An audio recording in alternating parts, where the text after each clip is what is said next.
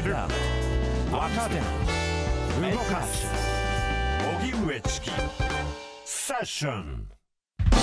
ここからは毎日新聞 N 検セッション。N 検はニュース・時事能力検定を略した言葉で新聞やテレビのニュース報道を読み解く時事力をつけるためのビジネスにも役立つ検定です。毎週月曜のこの時間はそんなニュース・時事能力検定。N 検を目指す方に時事力をつけていただくため一つの時事問題に関するテーマを取り上げ解説とクイズでリスナーの皆さんと学んでいきます。それでは今日取り上げるテーマはこちらです。東京電力福島第一原発の処理水の海洋放出開始から1ヶ月。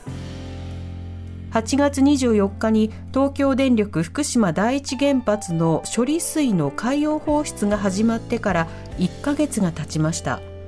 中国が日本産水産物の全面的な輸入停止に踏み切ったことで国内の水産事業者は大きな打撃を受けています。解説は TBS ラジオニュースデスクの中村久人さんです。久人さんよろしくお願いいたします。よろしくお願いします、えーそもそもになりますけれども、はい。この原発の処理水とはどういうものでしょうか？そうですね。あの簡単に言っちゃうと福島第一原発の敷地内に溜まり続けている汚染水を特殊な装置で放射性物質を取り除く作業をしてそれでやって処理されたお水と。いうことですよね。であの東日本大震災2011年に起きて、まあ、大きな津波が押し寄せて、はい。えー東京電力福島第一原発が水浸しになって全ての電源を失っちゃったわけですよね。はい。で運転中だった1号機から3号機ではもう燃料棒がそう冷やせなくなっちゃったとい。うことで、えー核燃料大半が圧力容器の底に溶け落ちちゃったわけですね、で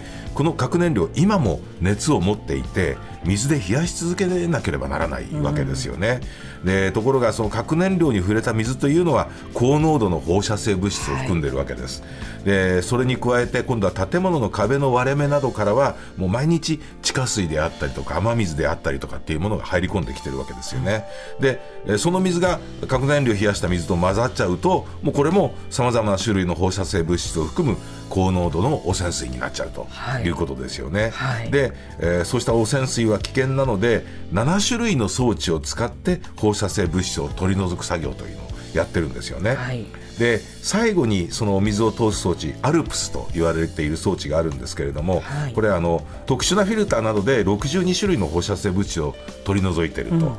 で国の基準未満までそういったものの濃度を下げていく。とでこれが処理水と呼ばれるものなんですよね。はい。ただ、あのー三重水素トリチウムというものがあるんですけれども、ええ。これ水と同じ性質持ってるんですね。でこれも、あのー一応放射性物質なんですけども、はい。これが取り除けないと。あでこれは処理水の中に残ったままになるわけですよね。ですね。うん。でそれをとにかく薄めて放出しようということですよね、ーはい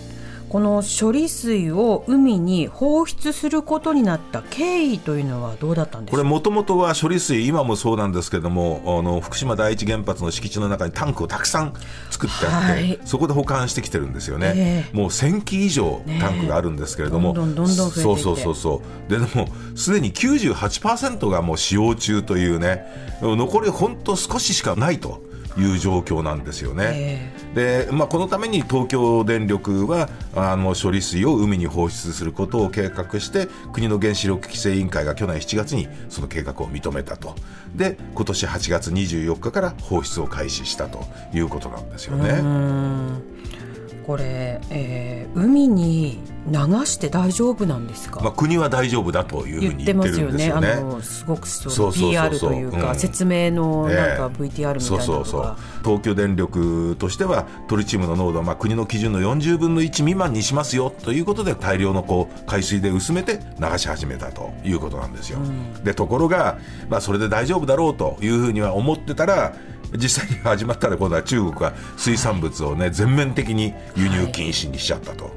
で地元の漁業関係者にしたってずっと反対してたわけですよね。いや本当にね。そういう意味で言うともう最初からこれだけ水が溜まり続けるっていうのは分かってるわけでねこの何年間いいかにそういうふうに理解を得てちゃんとやってくるかっていう国が対策を取ってこなかったかって不十分だったっていうふうなことが言えると思いますね。はい。さあそれではここでニュース G 能力問題です、はい。え福島第一原発の処理水の海洋放出については、え国際原子力機関も、え国際的な安全基準に準拠しているという報告書を公表しました。この国際原子力機関の略称次に挙げる4つのうちどれでしょうか？1IMF2 IAEA3WHO WMO それではシンキングタイムスタートです。ではリスナーの皆さん一緒に考えましょう、えー、福島第一原発の処理水の海洋放出については国際原子力機関も国際的な安全基準に準拠しているとする報告書を公表しました。この国際原子力機関の略称は次に挙げる4つのうちどれでしょうか？1IMF2IAEA3WHO4WMO はい、シンキングタイム終了です。さあ、リスナーの皆さんどうぞ一緒にお答えください。南部さん回答何番でしょではリスナーの皆さん一緒にこれは2番ですう ?2 番、IAEA。正解。はいその通りですね。で、まあ、この機関は原子力の平和利用の促進と軍事利用の転用防止を目的とする国連の専門機関ということですよね。はいで、まあ、福島第一原発に職員を常駐させてますし、海洋放出のモニタリングデータのリアルタイムな公表を通じて、国際的な安全基準を満たしていくことを今後数十年にわたり検証するというふうにしてるわけですよね。ただ、その IAEA、そういうモニタリングの結果を、当事国である日本を除いた形でね、国々で客観的に分析、評価する国際的な枠組みっていうのを作ったんですけれども、中国はこれに参加することを拒否したわけですよね。で、まあ、処理水の海洋放出に反発する強硬姿勢を改めて、うんまあ、鮮明にしたということなんですよね。うん、だまあどちらかっていうと、そう中国も内政問題をとにかく、これ悪いのはあ日本だからっていうふうにするためにというふうなことも言われたりもしてますけれども、だもう非常に堅くなな姿勢には違いないということですよね。だから科学的根拠に基づいてって日本は言ってるけれども、なかなかそういうふうには乗ってこない。だからそこまでになんかこう話し合いってきちんとちゃんとやってこなかったのかなっていう気はしますよね。ちなみに他の選択肢見てみますと、IMF これは国際通貨基金ですね。はい。えー3番の WHO は世界保健機関、はい。4番の WMO これは世界気象機関ですよね。いずれもあの国連の専門機関であることには変わりないですけどね、佐藤さんありがとうございました、来はいありがとうございました。週もよろしくお願いいたします。さあここでプレゼントのお知らせです。ニュース学習誌ニュースがわかる10月号を20名の方にプレゼントします。おはがきの方宛先は郵便番号 107-8066TBS ラジオ荻上チキセッション。ニュースがわかる10月号プレゼントの係までですメールの方は ss954-tbs.co.jp で受け付けています。あなたのおところお名前お電話番号をお忘れなく。ニュース時事能力検定は年3回実施しています。次回の検定は2024年1月21日日曜日に実施します。申し込み受付は11月13日月曜日からです。1月の検定はご自宅でインターネットを経由して受験する IBT 試験のみ実施します。詳細は公式サイトをご覧ください。毎日新聞 N 検セッション。今日は東京電力福島第一原発の処理水の海洋放出開始から1ヶ月をテーマに取り上げました。